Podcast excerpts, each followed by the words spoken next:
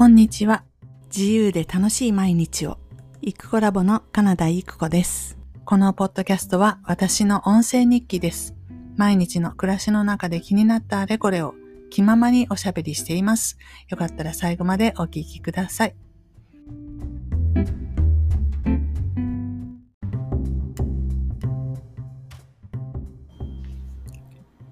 こんにちは、イクコラボです。12月1日金曜日のお昼の12時13分になりました。ついに12月になりました。ね、早いですよね。あっという間ですよね。なんか今年はだけど盛りだくさんだったなっていう自分の中でね、そんな感じがします。3月ぐらいから動きがバタバタっと起きてきて、いろんなことをして、主に夏あたりはダンスで、ダンスに関してもいろいろなチャレンジとかいろんな気づきとかあったんですけど、これ収まってきてというか、ダンスやっぱり冬場はイベントが少ないのでこう活動が収まりつつ、この年末年始っていうんですかね、また来年も3月4月ぐらいからバタバタとしてくるだろうなと思うので、逆に12月1月2月という寒い時期、このダンスイベントの少ない時期に、で自分自身もあんまり外に出歩いたりしたくないじゃないですか。こういう巣ごもりの時期にこそ次の年へのネタの仕込みをしておくっていうのが、1年のサイクルとしてはとても効率的かなと思うので、無意識的にそういうふうに思って、最近はマーケティングのセミナーというか動画ですとかね、そういうの見たりしてるのかなっていうこともございます。で、今日もこれ聞いてくれているかわからないんですけれど、古いお友達が私のこのポッドキャストを偶然たまたま、どこかで見つけて聞いてくれて、そして連絡をくれました。で、昨日ズームで話したんですけれども、ちょっと何年ぶりかわかんないぐらい、すごい昔会ってない期間があるんですけど、いつの知り合いかというと、私がやっぱりインターネットで仕事しなくちゃってなって、個人事業でフリーランスでウェブ制作をしていた頃に最初の出会いがあって、それからしばらく会わなくて、また何かあってみたいな感じで、今回の出会いっていうのかよくわかんないけど、大きく分けると3回目かなと、3段階目かなっていう感じなんですけれども、だからお互い当時30代40代、私は40代だったと思うので、彼女は30代だったかもしれないですけど、それなりにほら20年とか経っちゃってるわけじゃないですか。で、お互いに年齢も重ね、経験も積みで、諦めるところは諦め、だけどできることはできるよって、そしてじゃあこれから何をしていこうみたいな、ちょうどこのサイクルがピタッと合っていて、それでなんか面白いもので、こういうのってお互いに呼び合うっていうか、引き寄せ合うっていうか、私の方もそうだけれども、多分彼女の方も何かのこのサイクルのこう切れ目というかね、変わり目に来ていて、それでふっと私のポッドキャストが多分 Facebook かなんかに流れてると思うんですけど、それを見ちゃうんですよね。気づいちゃうんですよ。で、そうじゃない気持ちの時に同じページを見てても目に入らないかもしれないっていうような例のやつですよ。なんか目に飛び込んできちゃって、でちょっと聞いちゃって、そしたらたまたま面白い回でっていうようなタイミングがピタッとこう合ってくるっていうことが起きるんだよねと。で、お話ししてるように、このポッドキャストの最近は平均的にはね、9人ぐらいの方、細かいっていや10人になるとほら2桁になったとかって嬉しいんですけど、10にいかないけれども1、2でもないぐらいの5、6、7、8ぐらいの、そういう人数の方がっていうか、再生回数がですよ、トータルの再生回数が 1話につき8とか9とかっていうことになっていて、もう少ねえだろうって話ですけど、でも私始めた頃は本当に1とか0もあったかな、でも律儀に聞いてくださるお友達もいるので1位とかは確保してたと思うんですけど、それが知らないうちに9に増えたってすごくないですか。9倍ですよ。これ100人だったら900人にね、1000人だったら9000人になってるわけですからすごいとかっていう話なんですけど、まあそういう冗談は置いといて、とにかくそんなに再生回数の少ないひなびた、こういう配信であっても届くべき人には届くっていうか、それこちらが届けてるっていうより私は提供しているんですけど、向こうがパクッとこう見つけるっていうことって起きるんですよね。多分ね、ネットショップとかの販売売り上げもそんな感じで、こうお店広げてありますよって言って来てほしい人を来てくれるわけじゃないんですけど、必要な人はたまたま上手に見つけるんですよね。私自身が Google で検索して自分のサイトを見つけられないのに、どんなにキーワードで SEO してもなかなか思うように順位が上がらずで、例えば還暦プレゼントなんか和風とかで検索して、みんなが検索しそうなもので検索しても自分のやつは圏外みたいなね、ことがずっと続いている中でも、なぜか見つけて注文してくる人っていうのはパラパラはいるので、こう結局そういうことって欲しいと思ってる人は見つけるのねって、じゃあ SEO なんてやる意味あるのみたいな感じですけど、いや SEO してなかったらまずGoogle 来ないんでインデックスされないかもしれない。だからきっと私のした努力は無駄ではないと信じたいっていうところですけれども、まあね、本当にね、引き寄せの法則ってよく言いますけど、じゃあ全部引き寄せろよみたいな話で、何にもしなくても引き寄せれるっていうんだったらやってみろっていうような話ですよね。やっぱり超能力人間同士で生きてるわけじゃないので、我々そのね低い3次元の波動にね捕まってね、超能力封印されてる感じなんで、時々なんかタイミングが合うとピタッとこう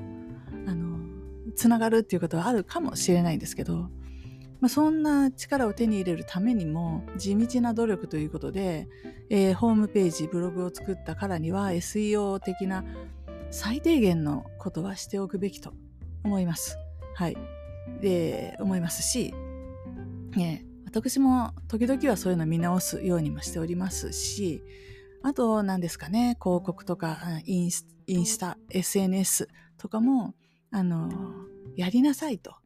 見てほしいと思うならやりなさい、しのごの言わずにということですよね。たとえフォロワー数が全然少なかったとしても、たとえ YouTube のチャンネル登録者数がしょぼかったとしても、それでも必要な人は見つけるので、なぜか。なんか本当に何かのアルゴリズムのミスかなんかで、たまたま流れてくるってあるんですよね。再生回数めっちゃ少ないやつが、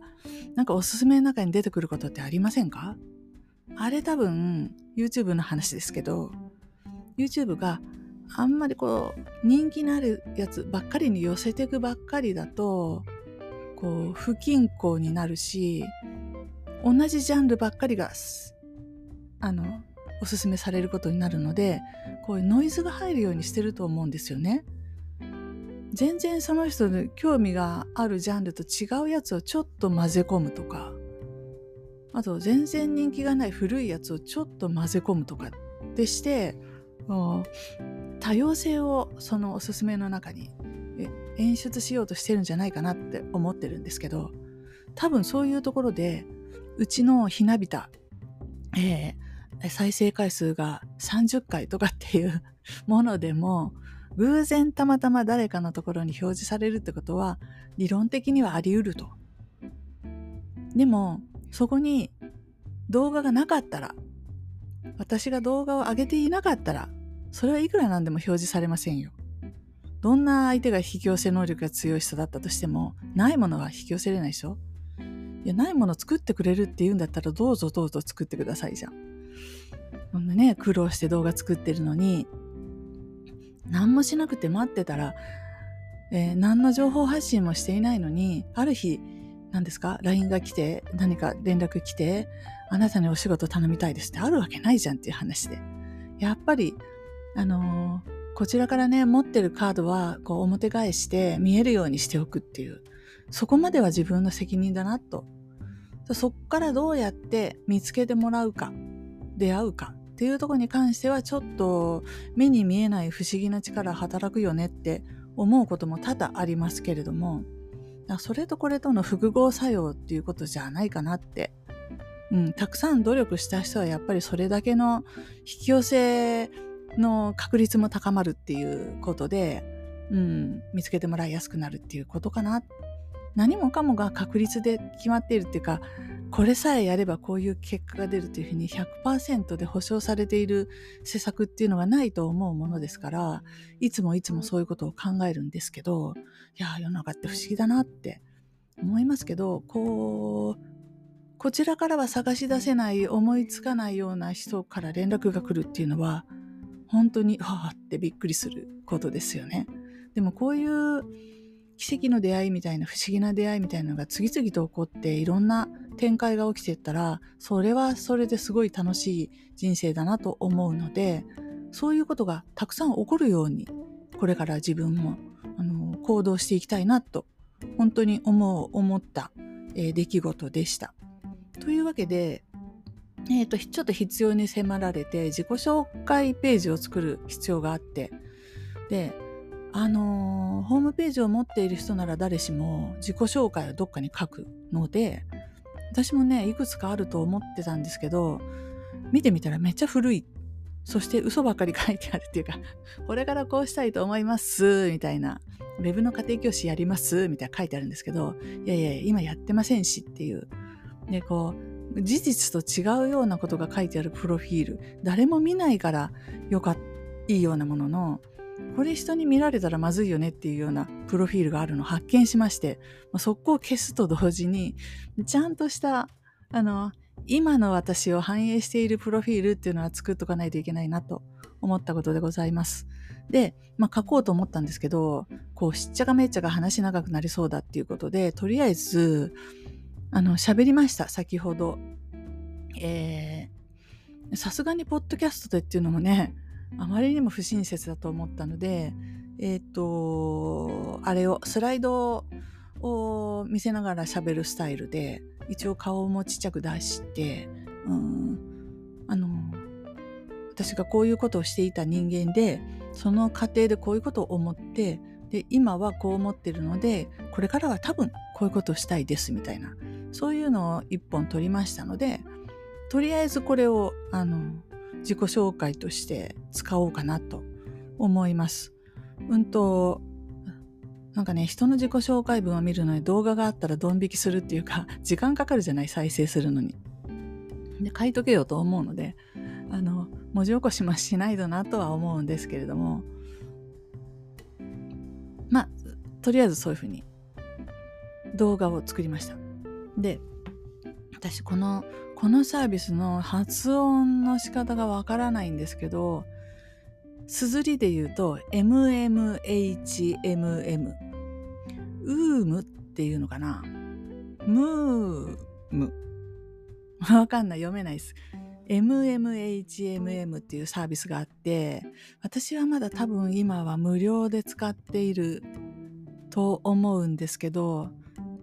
ちょっとプランがどうなってるかわかんないですけど、すごいそういう動画を撮影する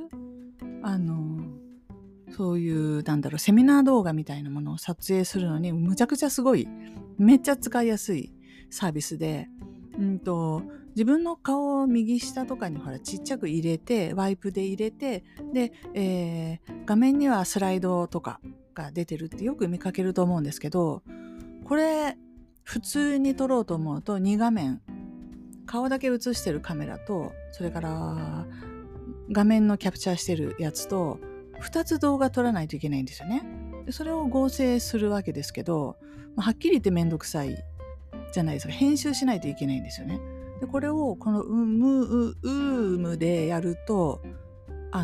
いっぺんにできるんです。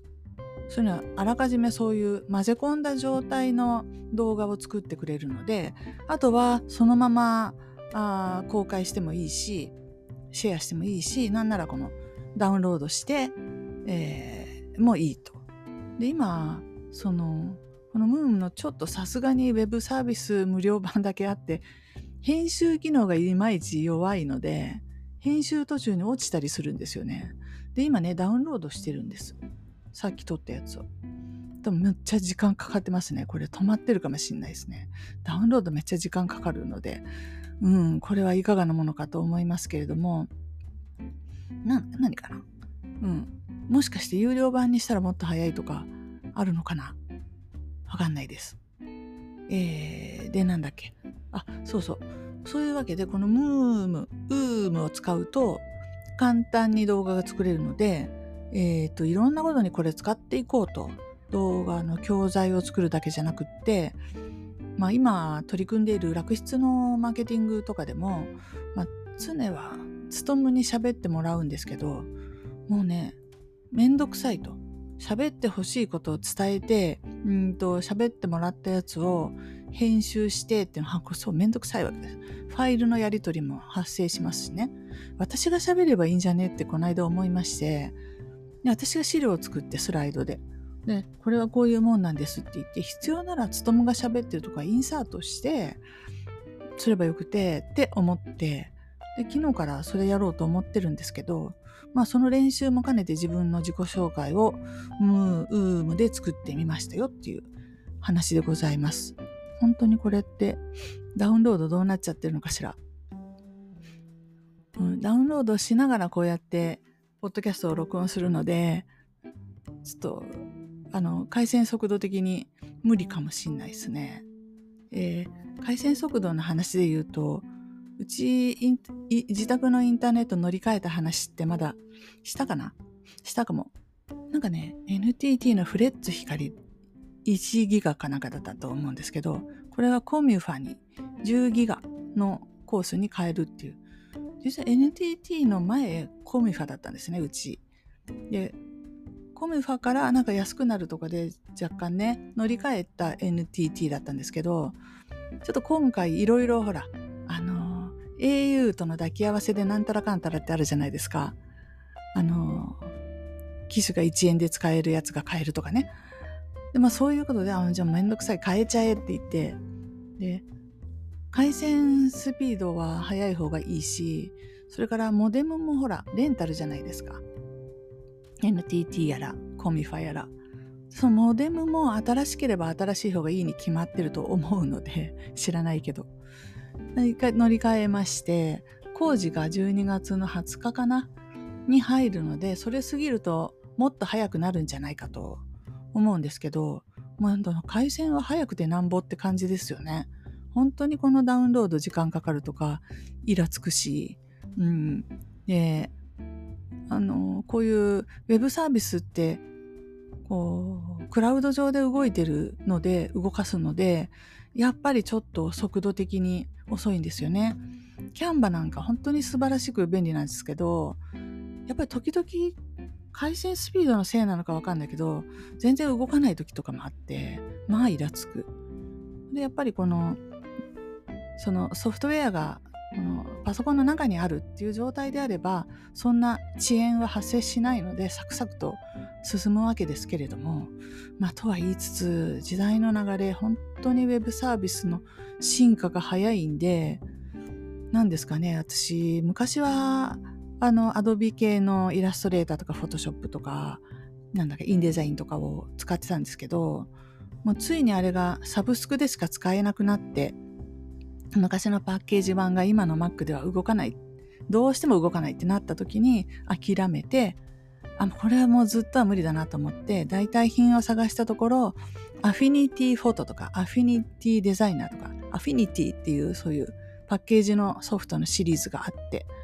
で結果的にアフィニティフォトで全てができるということが分かり、A4 の紙をレイアウトとかっていうとアフィニティデザイナーの方を使わないといけないんですけど、今紙のもののデザインとかもしないんで、アフィニティフォトで全てが賄えるってなってて、いやなかなか素晴らしくいいソフトなんですけど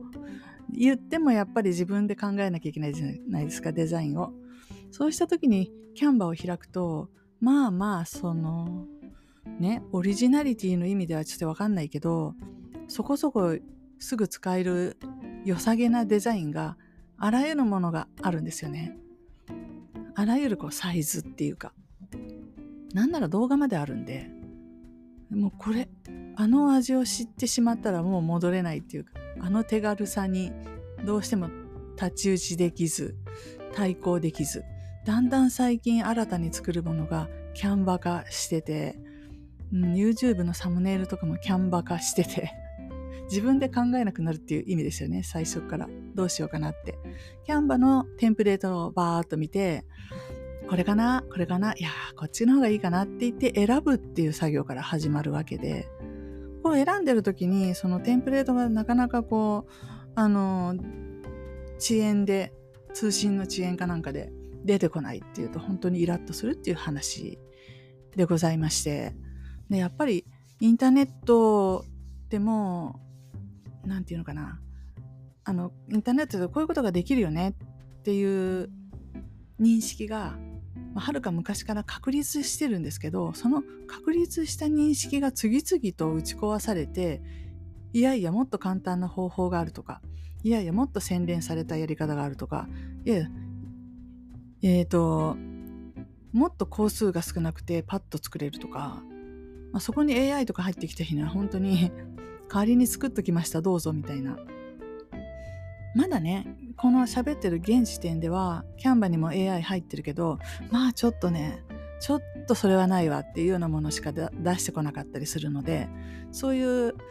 デザインとか視覚的なもの、ビジュアル的なものはまだまだかなと思いますけれども、もうキャッチフレーズも作ろうとするんで AI で、なんかテキストを書く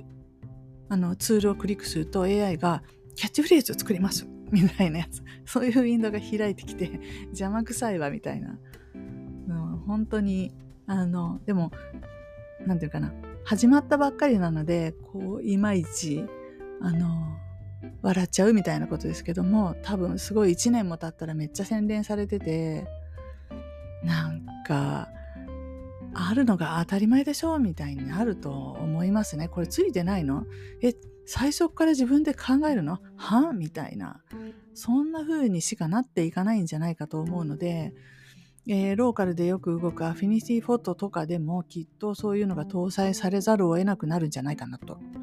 思ったりしております。っていうぐらいなんか本当にスピード速すぎて、毎日使ってる私でも置いてかれてるのに、これ使わずに生きてる人がいるっていうことが本当に信じられなくて、原始人ですかぐらいの勢いに今時まだマンモスを石斧で取ってるのぐらいの、そんな感じの置いてかれ方だと思うんで、置いてかれるって言っても何ですかね、使わずにただ漫然としてたらカモになるだけだと思いますけどね。カモっていうのはなんか商品を売るとかいう時に知らない間に忍び込むように自分のインスタとか YouTube とかに紛れ込んできてね、で気がついたらその商品気に入って買ってたりってことよくあると思うんですけど、そういう買わせる対象としてはとても価値があるので、人ってどんな人でもで全然その原始人に落ちるってことはないんですけど、どっちが楽しいって言ったら、そうやってただカモになって買うだけじゃなくって、たまには自分も人をカモってなんかかわすっていう方がほりゃ楽しいですよ。なんかカモるとかね、かわせるっていうと悪みたいな感じですけど、もうちょっとこの洗練された感じで言ったら、自分のこのコンテンツをみんなが読んでくれるとか聞いてくれるとかっていうこと、今そうこのポッドキャストがそうですよ。私がなんか思ったこと喋ってるだけなんですけど、これ聞いてくれる人がいると本当に嬉しいんですよね。だから続けてるっていう。さすがにこれが毎日喋ってもずっと0人だったらやめるかもです。だって別に配信する必要がないじゃん。0人だったら自分家で喋っとけばいいっていう話でしょ。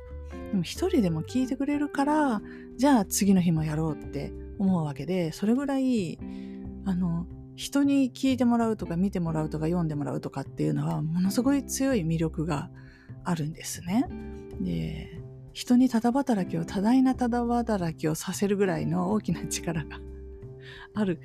ので、それはやってない人から見たらバカなんじゃないのって思うかもしれないけど、やってる人の感覚からすると、こんな楽しいことをどうしてみんなはやらないのっていう、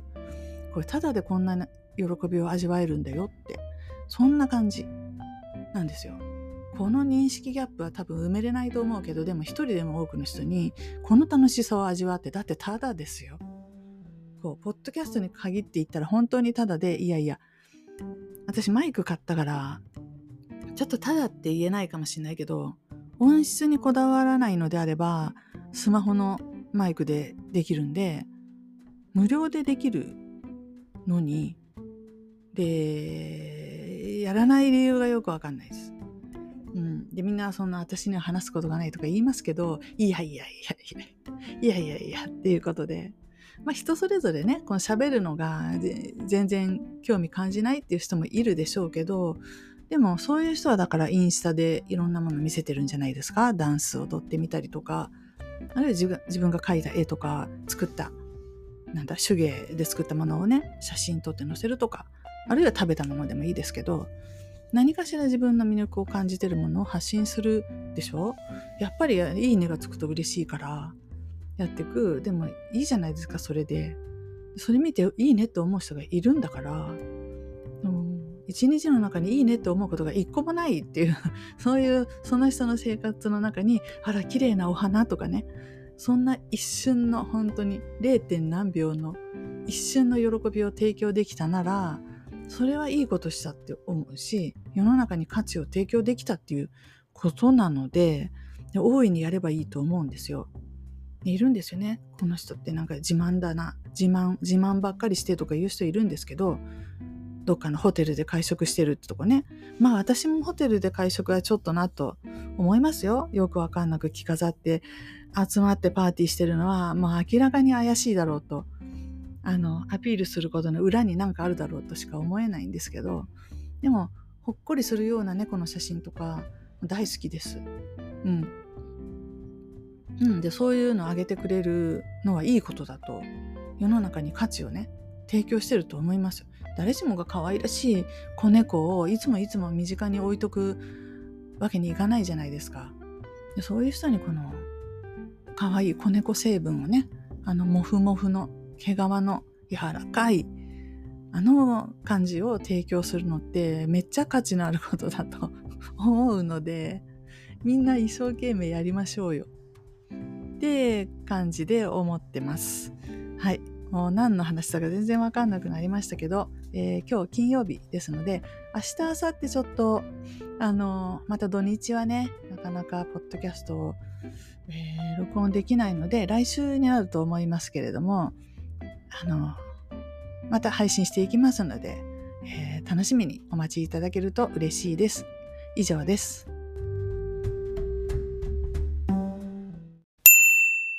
いくコラボワンダーランド。